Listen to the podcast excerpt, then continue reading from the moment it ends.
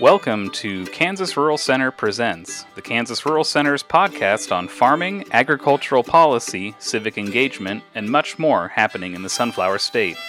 I'm your host, Ryan Goertzen Regier, the Program and Admin Manager here at KRC, and in this series of our podcast, we're presenting reflections from Kansas farmers about the upcoming 2023 Farm Bill and how it could assist farmers with improving soil health and conservation practices on their farms.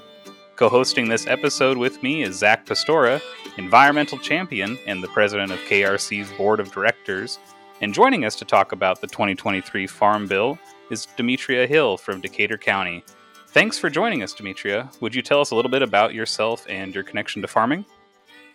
Sure. Uh, so, I would be a fifth generation farmer in northwest Kansas. Uh, my family has been in this area and around Oakley and north uh, since the 1800s on both sides of my family, my grandmas and grandpas. Uh, so we raise primarily wheat and cattle, but we have a very diverse operation here with uh, my dad uh, being the main farmer, owner operator, and I work with my uncles and aunt on the farm currently. Um, and I do most of the labor at this point in marketing. Um, and we are certified organic and certified biodynamic. And I'm on the Decatur County Conservation Board this year, so that's kind of new for me. Yeah, thank you. Um, I'd be curious a little bit to to know you know what you really appreciate or enjoy about farming or or why do you why do you do it? Not everybody everybody comes back to the the farm and work with their family. So what what do you uh, what do you, what do you find attractive there or kind of brought you back? Um, yeah so my my uh, grandpa i guess this this is kind of tying in with the organic and just my family's story. Um, my grandpa andrew purchased the current property that I'm living at now, and he had a real, I guess, love of the soil and love of the farm, and encouraged us to certify organic after the 80s. So he, he survived the 80s, but um, gave up cattle or gave up uh, dairy at that point, and he was uh, aging, and we got into um, organic practices under him. My dad actually achieved certification after he passed away, and I was just a child during this time. So this is all I've known is uh, the organic practices under organic standards, and it's really tied in with soil health as the foundation for those practices. Um, and what I really like about uh, so being connected to the soil and um, being able to take care of it and understand um, what I'm doing, I guess, is just having that responsibility. Just being able to look at something and see, okay, that's not working. How do I fix it? What can I do to make it better? Observing things, writing things down, and actually having an impact, seeing the, the fruits of labor or seeing okay that was out of my control that's a, a bad weather event or that's something that's um, some other force is affecting it and i can't do anything about it but i can learn from it. So it's it's very hands-on i appreciate that. Being connected to animals that are a lot simpler than people in some cases i i uh i have that uh appreciation. That's really neat. I I can relate to a lot of that, Demetria.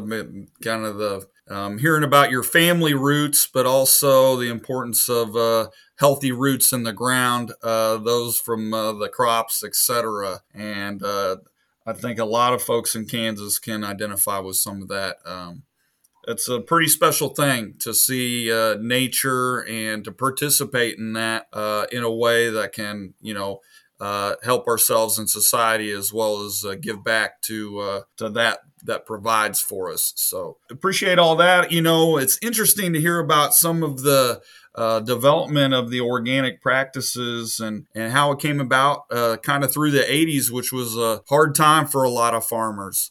Uh, with the um, kind of farm economics being uh, uh, flipped on its head and, and a lot harder to make ends meet. And so I was curious to hear um, how, you know, uh, the choice was made to kind of transition away from the dairy operation as it sounds uh, and really dive into uh, maybe the organic conservation practices. Was that uh, is that kind of a testament to the hey, we need to try to focus on reducing inputs? Was it kind of a calculus, an economic calculus, or was it more of a um, hey, this is what we know to be our the best form of farming for us in the sense of organic practices that lines up with our values, etc. So I don't know if that's a convoluted question or not, but I'm curious what you think.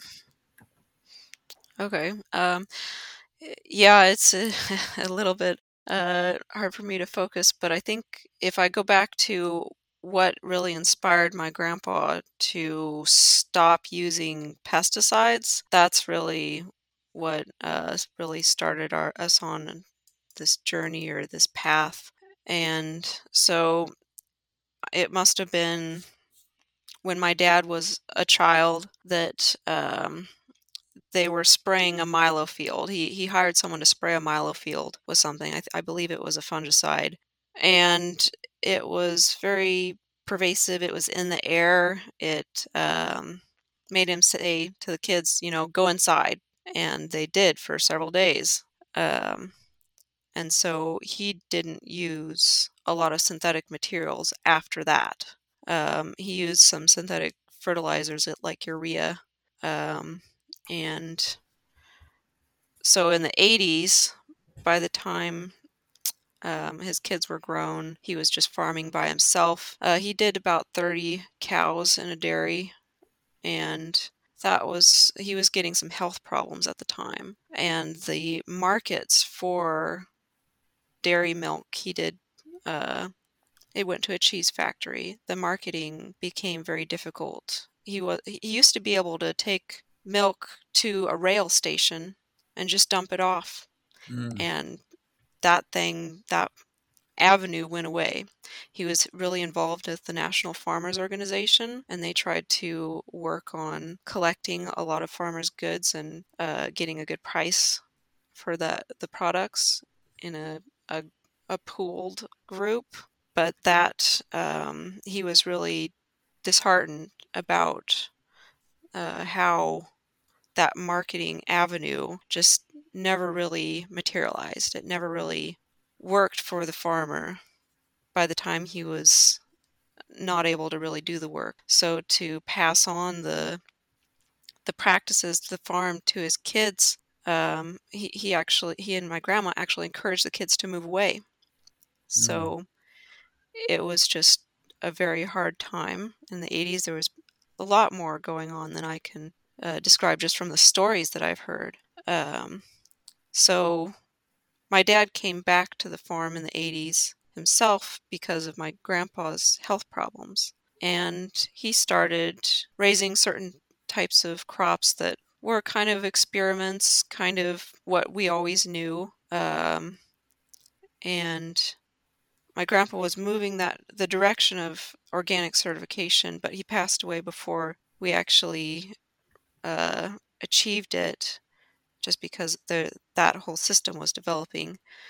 Uh, so my grandma encouraged my dad to continue on that path and raising maybe a type of wheat that she remembered her grandpa or her dad growing, uh, which is turkey red. So that's mm. got a long, important history in Kansas too. Um, so by 1994, the atmosphere for farming was very hybrid wheats, very uh, synthetic fertilizers and pesticides, and not very much market for grains, organic. There was a mill in, in the middle of Kansas, Heartland Mill, that was starting up to be able to market the organic grains. So at that time, it wasn't really much of a marketing decision to go organic. Um, but there was a lot of excitement about it and kind of continuing the the mission of NFO actually to get a price for your production, um, pooling farmers' uh, goods, that that kind of stuff was happening in the organic um, organic realm as organic certification was developing. That was all happening at the same time. The commercial or conventional non-organic whatever you want to call it was continuing to move in another direction. So more consolidation. Mm-hmm. So organic was down on a different level with a mom and pop scale of stuff, kind of restarting a marketing system. So conservation practices um, and marketing have always been a part of organic, I'd say. Well, and being organic, and and remind me how many acres you're doing. Uh, so we have 440 acres of pasture and the same amount of cropland. Mm-hmm. Got it. So we have livestock too. Yeah. Well, uh, so I'd, I'd be curious to some of that and how you uh, either integrate the livestock or how that plays a, a role on your farm. But uh, it's really amazing. Just before uh, we hopped on uh, to the recording, we were talking about how uh, you know how limited the number of organic operations and there are in Kansas. And remind me the number that we came up with there. Um. So 206 certified organic operations, and that includes handling operations. Wow. And can't yeah and 206 or so, uh, and uh, maybe some not not certified organic, but of 50,000 some farms uh, in Kansas. so you're yeah. you are a, a special one, uh, and uh, and I'm curious. Um, well, uh, you know how that feels when you hear some of that. Is that is that uh, does that surprise you? Uh, uh, you know, is that is that make you more proud because you've been uh, you're a select few, um, and then then also I'm curious your advice on um, you know is it is it uh, worth it to do all organic? I understand you're an organic certifier as well, so just curious to to elaborate on some of those. Yeah, so I, I would say it's it's definitely worth it to um, be on this path of taking care of the soil. Uh, the the certification part of it, that's uh, something that there's maybe not a lot of technical uh, advice or uh, help to achieve the certification. Um, it it doesn't make me feel uh, bad that it's such a small number. It, it doesn't make me feel like, oh, I'm part of this, this exclusive club. Um, I just do what I feel is is important for my particular land and my particular situation. And if people see me as a good example, that's that's great. But they're going to have to figure it out for their own operation too. Was there a second part to that question? Uh, no, I think that's good. I think we can go into uh, you know uh, to, to seemingly the, the, what you're doing on your operations and caring about soil health and and using we know practices that improves the soil ecosystems helps with uh, carbon sequestration uh, and practically uh, helps you make your farm more resilient we think are really positive things and so i'd be curious why aren't there more operations, and maybe you've seen it in uh, in recent times, coming to be more organic or biodynamic, etc. Ah, so I think that I, I've seen a lot of operations get into certification, organic certification or otherwise, and then hop out, and they uh, they a lot of those people are looking at it for the market value they see an increased market value that is still there but then when the conventional prices uh, for wheat is like $11 and organic price is $12 uh, they probably jump out of certification just doing the extra paperwork. Um, those carbon credit programs are pretty interesting. Uh, i've been gathering information going to some talks that companies are putting on um, I think that that is an I think we are kind of due for a new conservation overhaul in uh, national policy. We the last big one was hundred years ago, roughly. So I don't know if, if the carbon credit programs is really it. I think there's they're really uh, building the ship on the sea on that one, and maybe the the payout or the the mechanism for um, getting paid isn't really making a lot of sense for some farmers. But that's that's something that I'm watching closely is can I get paid for things that I know are good for the soil that I'm already doing or do I have to not be doing them to be able to be paid? That's been part of some programs in the past conservation programs. You only get paid if you haven't been doing certain practices. Which is too bad. I think that's something that could be improved. Yeah, exactly. Yeah. Especially because uh, you, you and your family have been doing that for for so long. I mean, uh, you shouldn't uh, penalize someone for for doing it right for a long time versus just newly adopting it. So, anyway. Yeah. So some of the practices that we've been doing that uh, maybe weren't socially acceptable or scientifically recognized in the past was integrating livestock into our cropland.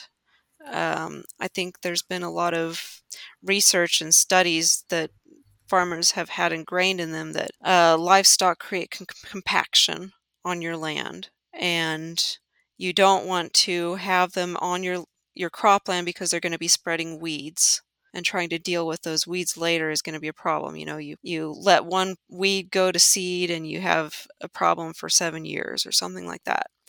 Um, so we've fenced in. We're in the process of fencing in all of our cropland, just 440 acres, but um, that way we'll be able to increase our stocking rate for our livestock uh, side of things, and we will be able to cut down on uh, amount of diesel that we'll need to use for tillage, for mowing, uh, for hauling bales, and it's a way that we're moving closer to no-till organic because this year we've grazed our uh, wheat stubble from last year, and that was into July. We took the cows off this field and then we worked it once or twice, and then we were able to plant it. So, two tillage operations. Uh, the cows were fed. We didn't have to spray the volunteer wheat. The, the cattle ate it. And I wish more people would do that in this area because there's not much grass this year because of the drought. So what little wheat that we did cut, they they sprayed the the fallow and I'm not trying to really talk bad about my neighbors because they're doing what's what they believe is right for their operations, but this is what's I'm looking at and uh, taking notes. What's going to happen to that field next year? What's going to be the yield, the um, the organic matter in the soil? I'd like to do more testing on that, and uh, those kind of practices I think should be rewarded some way. Yeah, it, you're certainly facing a lot of concerns with water issues out there going into the future, and that makes a lot of sense to to be working at things that way. I think, you know, the the no-till organic ideal is is what my wife and I are hopefully going for, you know, someday in the future. So that's inspiring the way that you're working at that. Um, when you talk about grazing, do you have? Uh, you talked about cattle earlier. Are there other species that you're grazing on your land as well, or is it mainly the cattle? Um, yeah, we do have about 20 head of bison and a few horses. And we have chickens and, and ducks in a yard, and we do use their manure for or litter for fertilizing if they accumulate enough. Yeah. I had just been reading about a new study that was just published by some some folks at K State about how bison are so beneficial to prairie diversity and, and land diversity here in Kansas. And I was just kind of casually curious if you see any difference in in what happens when you graze with the bison versus the cattle on on your property. Yeah, uh, so one major difference we see in our pastures versus others is we don't have any yucca. The bison uh, eat that during the winter. It's a, a pokey plant that is usually a sign of overgrazing with cattle, uh, but the bison eat it. They find different things easier to eat than cattle. Um, some people, some studies have shown maybe they eat more grasses and cows eat more forbs and have actually a more diverse diet. But I think there should be more research done on that. For the bison, we, we have bison and cattle on the same land. And in our cropland, they will go to the grassy stuff first and they'll eat probably the, the same things as as the cattle from what I've seen. So out here we have as far as weeds, um, kochia, foxtail millet, pigweeds, thistles, different types of thistles, cockleburs, sunflowers. So none of them are going to eat the sunflowers really, um, but the all of those other things. I think it's about the same amount that the cows and the bison eat. It just depends what stage that those things are in. Um, and the stubble or stalks, I think the cattle and the bison eat about the same types of things. So I'm not seeing much difference just on our own farm. Oh, thanks. That's that's interesting. Are there some soil health practices that that you would like to be using on the farm that you don't for you know a variety of reasons either time or or you know money taken to to implement more things or I mean, lack of technical assistance. Um, you talked about that as a kind of a barrier to switching to organic for people, but um, in terms of you know thinking about what you do on the farm, what you'd like to do in the future, are there things that maybe a possible farm bill improvement for different funding or uh, more technical assistance, things like that? Uh, you know, um, are there things that that you wish you could do that you can't yet? Yeah, I think the biggest barrier that I have is the equipment. So, access to certain types of equipment, uh, certain equipment that I can imagine hasn't been invented yet, um, the cost of equipment. Like a swather is how much, like the cost of a house. Um, yeah, so having some kind of cost share or um, access to equipment at an NRCS office that I could rent, that would be very helpful. Yeah, definitely. We've heard that from other people too. Um, and as a beginning farmer, too, that's a major barrier. Not having to buy it outright or um, take out a loan to get equipment. And also being able to work on the equipment myself, having it be simple enough or no uh, fewer license restrictions. That's really interesting. I think a lot, um, especially intriguing uh, the equipment that hasn't been invented yet that you have ideas for is uh, pretty interesting. That might be a whole nother podcast. That's cool. Yeah, I think the the challenges with no-till organic are equipment based. Just we haven't quite gotten there with the right tools.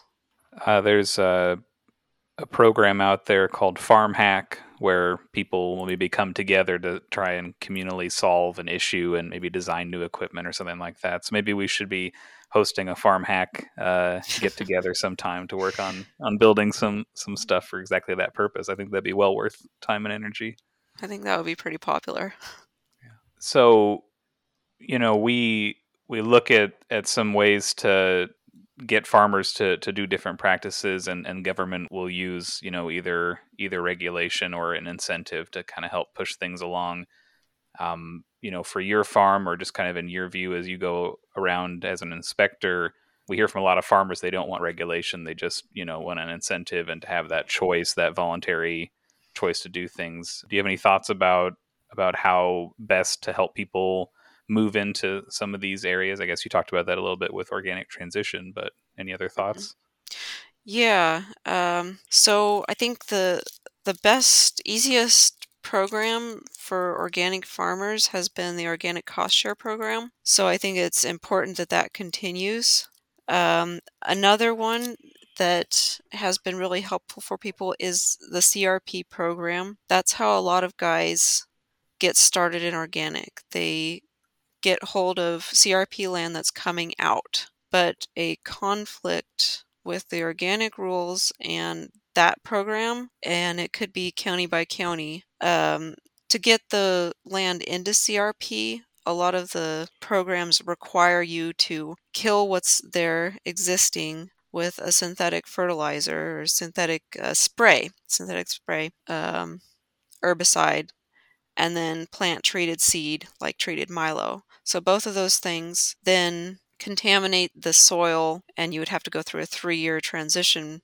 Um, so the CRP programs are, are going to be more than three years, probably, but still, um, there are people who are currently organic who are putting their land into CRP and they're going to lose their certification on that land because they're being required by their local office to spray and put treated seed on the land. I think that needs to that conflict needs to uh, be figured out on a, a broader scale. If a farmer doesn't want those practices done, they should still be able to figure out with their local agent how to get that land in a CRP.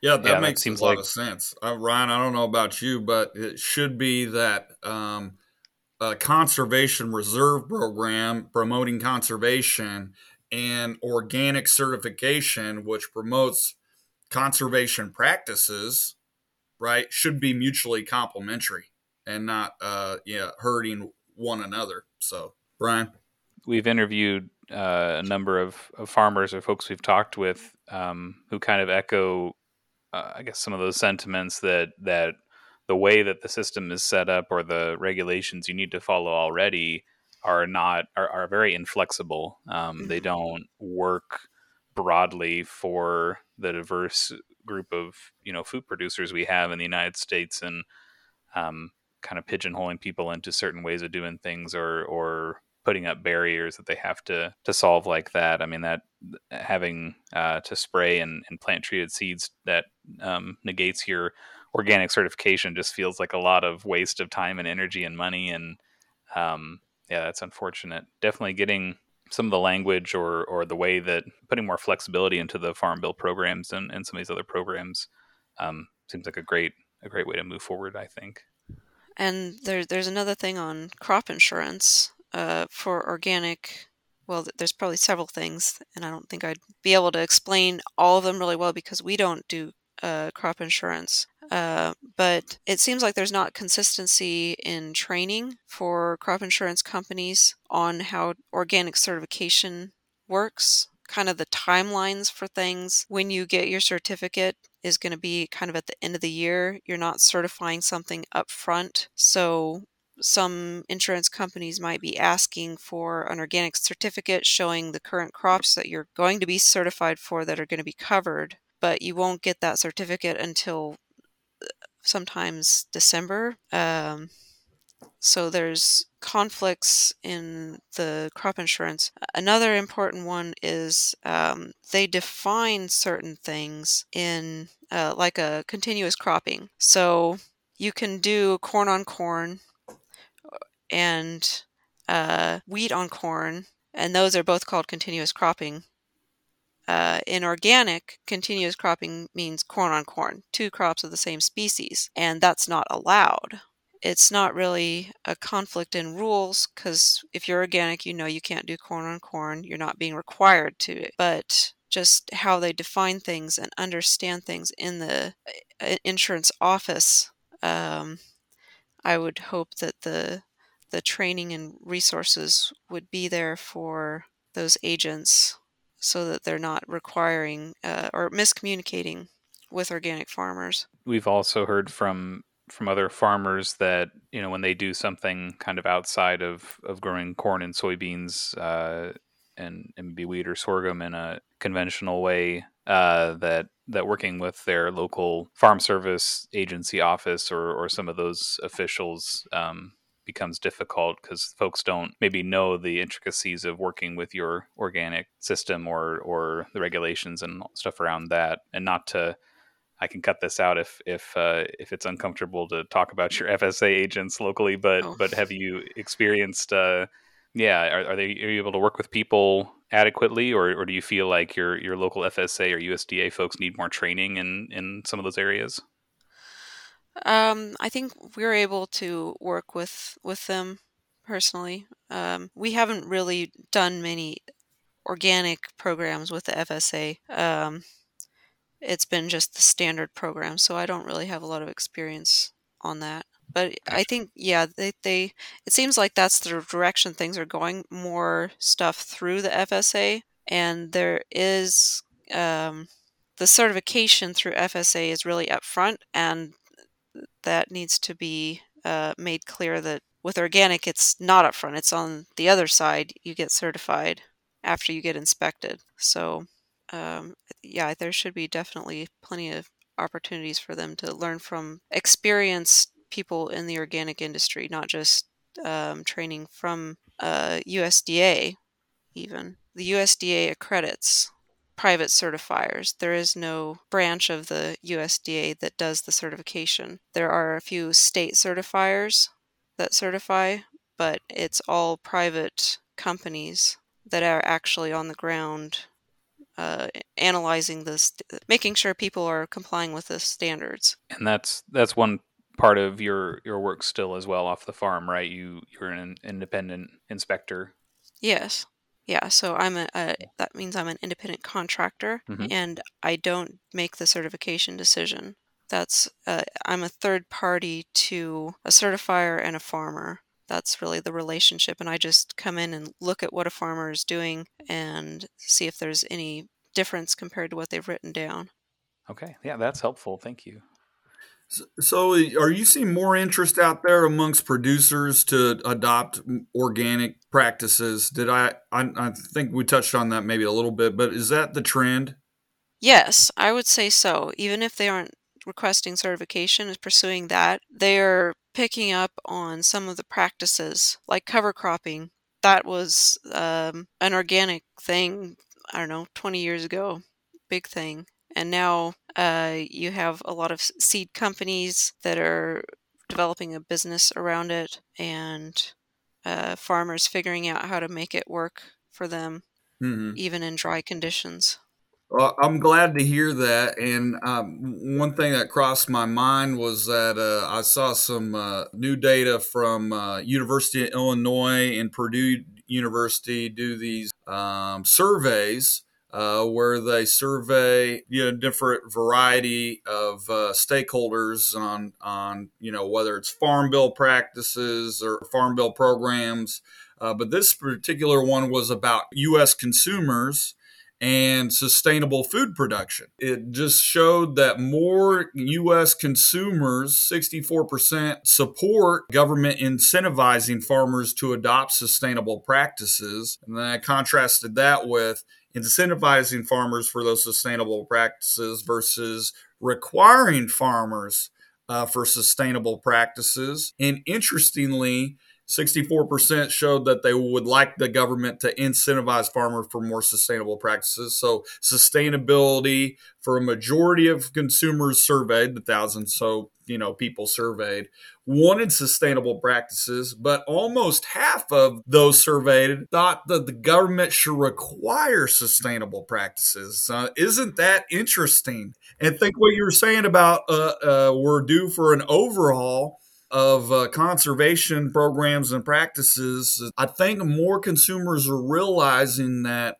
the way that food is grown has a big impact on not only maybe their personal health as far as eating, but an impact on the planet, on ecosystems, and not just those above ground and, and the water supplies, etc., but ecosystems underground. And so I'm curious what you make of that, you know, because I don't know. Uh, a lot of farmers I talk to don't really want to be told what to do, but given options to do what makes sense for them, is kind of you express.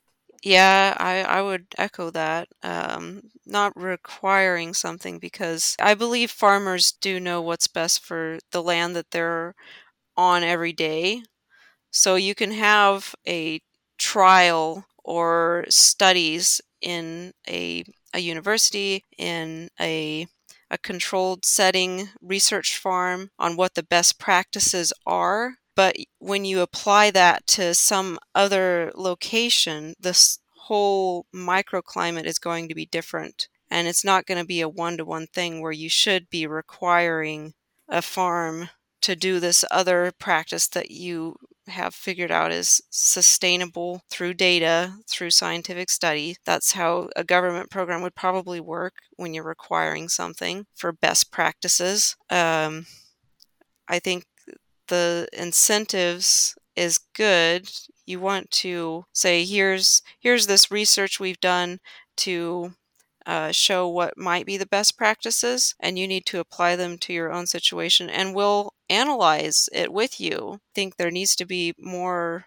tools for farmers to analyze stuff on their farm. Like um, I've heard from some people just want to be able to do a, a, organic matter test, and that may have been available through a NRCS program or a NRCS office, and is not anymore. It may be more of a regional office now, um, and farmers maybe don't know how to do it themselves. Maybe there's not very many labs around, but uh, having that kind of access to tools or uh, people that they can work with to troubleshoot issues in their own farms. So there are some farmers who are just going to be looking for here's what makes me the most money and I'm just renting this ground. I'm not going to need to increase the organic matter to continue the lease. So they are going to be uh, cutting the corn in this area for hay, so they're stripping it to the ground. There's not going to be any uh, residue above the surface, and I'm concerned this year that we're going to have dust storms in the winter. And if the wheat doesn't come up, hmm. dust storms. So yeah. um, we created the the last conservation program because of a dust storm right. situation. That, so exactly, yeah. And here we are and so, uh, yeah, that's something we've kind of tried to unpack through these uh, discussions is are we making progress? Are we making enough progress through our conservation practices? And, you know, I know we're seemingly allocating more federal dollars, you know, uh, taxpayer money for these programs, are they really paying off or what ways can we make the most out of those dollars in the future? So that's interesting. You're concerned about the dust storms here uh, almost 100 years later uh, from the Dust Bowl uh, here in Kansas. Yeah. I just found a, a map I had seen from Farm Service Agency that they have their grassland CRP national priority zones areas of the country that they really want to target for putting stuff in CRP or or uh, otherwise. But there is a part of this that's the Dust Bowl priority zone that covers part of Colorado, Kansas, Oklahoma, Texas, and New Mexico. And so there's I think 23 or 24 counties on the western side of Kansas here that are, I mean, the, the Farm Service Agency at least has concerns over. So um, yeah, echo echo your concern there, um, Demetria. Yeah, and this spring was the windiest I think on record in this area. Like not just Northwest Kansas, but like a whole big area. We had uh, everywhere that I've been inspecting, I've been asking people, "Oh, how was the wind this year?" And it was just like two months or three months of tropical storm force winds some days nuts. Absolutely nuts. Uh, i was talking with an 87 year old here on uh, my side of the state and he said yeah i've been around for a little while and i don't ever remember the winds being this strong ever. Uh, so and, uh, that's yeah and and how that um, makes farming, which you know a lot of us consider already a tough enterprise in the first place, a lot harder to do uh, navigating those the uh, further extremes. Here in the central part of the state, we actually had a dust storm warning that came on us at the same time as a tornado warning, and I watched that cloud of, of soil move over us, and that was uh, something I'd never experienced before either, and and uh, would like to prefer not to see again. You know, so I'm always thinking about that as I see more people tearing up some of the tree rows around here and stuff. But yeah, uh, definitely stuff we want to focus on and, and part of why our kansas rural center food and farm conference this november is kind of focused on climate change and, and conservation and i guess more maybe more on natural resources than than some years that we talk about things so yeah. Well uh, we're talking with demetria hill the decatur county. Uh, they're in the northwest part of the state part of uh, involved as their uh, fifth generation farm. Did i get that right demetria you know, uh, a couple of questions, the quick questions that I have. One, uh, let's recognize uh, you're a woman in farming, which is, uh, you know, uh, you're already special in a sense that you're doing organic practices in Kansas. But what's it like to be a woman farmer in Kansas, and, and what's it mean to you? Um, I think it means that I I need more tools for um, for not just um, physical tools to have more leverage. You know, I'm kind of a smaller person. Also, more access to land and just opportunity to farm the same types of fields or same interact with the same types of businesses that other people do. So mm. I haven't personally run up against a brick wall because of my gender, but I do see that there is that barrier and there are little things here and there that I see my gender is stopping me from having the same interaction as someone who's who's a man. Yeah, I wondered if you, uh, you know, you got, you talk to people about what you do, etc., and and people feel surprised or not. You know, I, I wonder if you run into any of that that's mostly what people uh, deal with when they talk to me. Oh, uh, it's just surprise. Whoa, I didn't realize someone could could do that. Oh, oh, you know what? A, I, like I can look at a bolt head and know what size of wrench to get. that surprises people sometimes. Little things like that. Sure, sure. Well, I wanted to, I wanted to recognize that, and I think that's uh, uh, pretty amazing. So uh, um, keep up the good work there, and uh, think you help inspire your peers, uh, not just because of, of, who you are in gender, but the way you're doing things uh, on your farm. Anyway, uh, the other thought I had was, I wonder for you you know, I think it's just hearing a little bit about your story. You're multi generational farm, and you've provided the opportunity to enjoy the land and all that comes with it. You talked about the meaning of the animals and improving the soil and and making the business uh, make ends meet, etc. But I'm wondering, are you thinking generations from now in your operation, or is it more about just what makes sense? On your farm? Uh, I'm curious. Yeah, I am definitely thinking about next generation, and it may not be my kids, but um, I want to be able to train someone else, teach them what I know. That I got my education really on the farm here. I went to college, I got a degree, but um, I, I, didn't go to college for anything to do with agriculture. Hmm. Um, so, what I know about agriculture is from doing it here and from my dad's experience, my grandpa, his grandpa. Just there's little things that you learn from farming a piece of ground or farming in general through generations that should be passed down. And so, I feel fortunate to have that education, and I want to be able to share my experience with someone else anyone else who wants to take care of the land in the way that I know from generations of experience has worked or not. Well, I think uh, that about wraps it up, unless you have any closing thoughts, Demetria.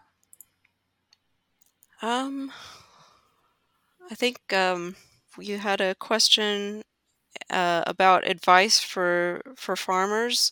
Oh, sure. Who who might want to get into changing their practices. And it Yeah. would be if you're interested in doing a certain type of practice, a lot of people do it on a small scale at first. They go to seminars, they listen to other farmers, they maybe find a mentor. You have to adapt it to your own situation. Being able to observe things and write things down and think critically about what worked and what didn't, I think you would get the most and learn the most for yourself rather than just, I don't know, getting a consultant, um, Hmm. going to school. You can go to school, spend a bunch of money, and not retain any information. But if you're doing it yourself and you can think critically about what you're doing, take notes, I think that's that's a good method to to learn. And if you have the the space where someone can let you do that, that's a challenge of my generation. I think of not having the space to do the trial and error. I think that's excellent advice. Yeah. Yeah, you really yeah Thank you so um, learn best by doing just being in part of the experience, right? Yes, I think especially farmers, farmers in general are are all hands on, and you can't just tell somebody, "Oh, go do this," and if you don't think about it, you you can do the task, but you won't learn anything. Well, Ryan, I'd say that's pretty good advice and a good note to end on, huh? Thank you, Demetria, for Yeah. being with us, and uh, it was really uh, um, amazed, impressed, and uh, yeah, uh, I'm glad you were able to uh, share your wisdom with us. Sure. Thank you so much for your time. And thanks to the audience for joining us for this episode. This Kansas Rural Center Farm Bill podcast series is brought to you by generous funding from the National Healthy Soils Policy Network. To learn more about NHSPN, visit soilpolicynetwork.org. Thank you again to our co host Zach Pistora, Communications Coordinator Charlotte French Allen, and most of all, thank you to Demetria Hill for letting us interview you for this episode. Find out more about Kansas Rural Center and our work, visit kansasruralcenter.org and please join us at our annual Food and Farm Conference in Salina, Kansas on November 11 and 12 of 2022. We hope to see you there. Like and share this episode with friends, and if there's something you'd like to see featured in our podcast feed in the future, please reach out to us at media at kansasruralcenter.org.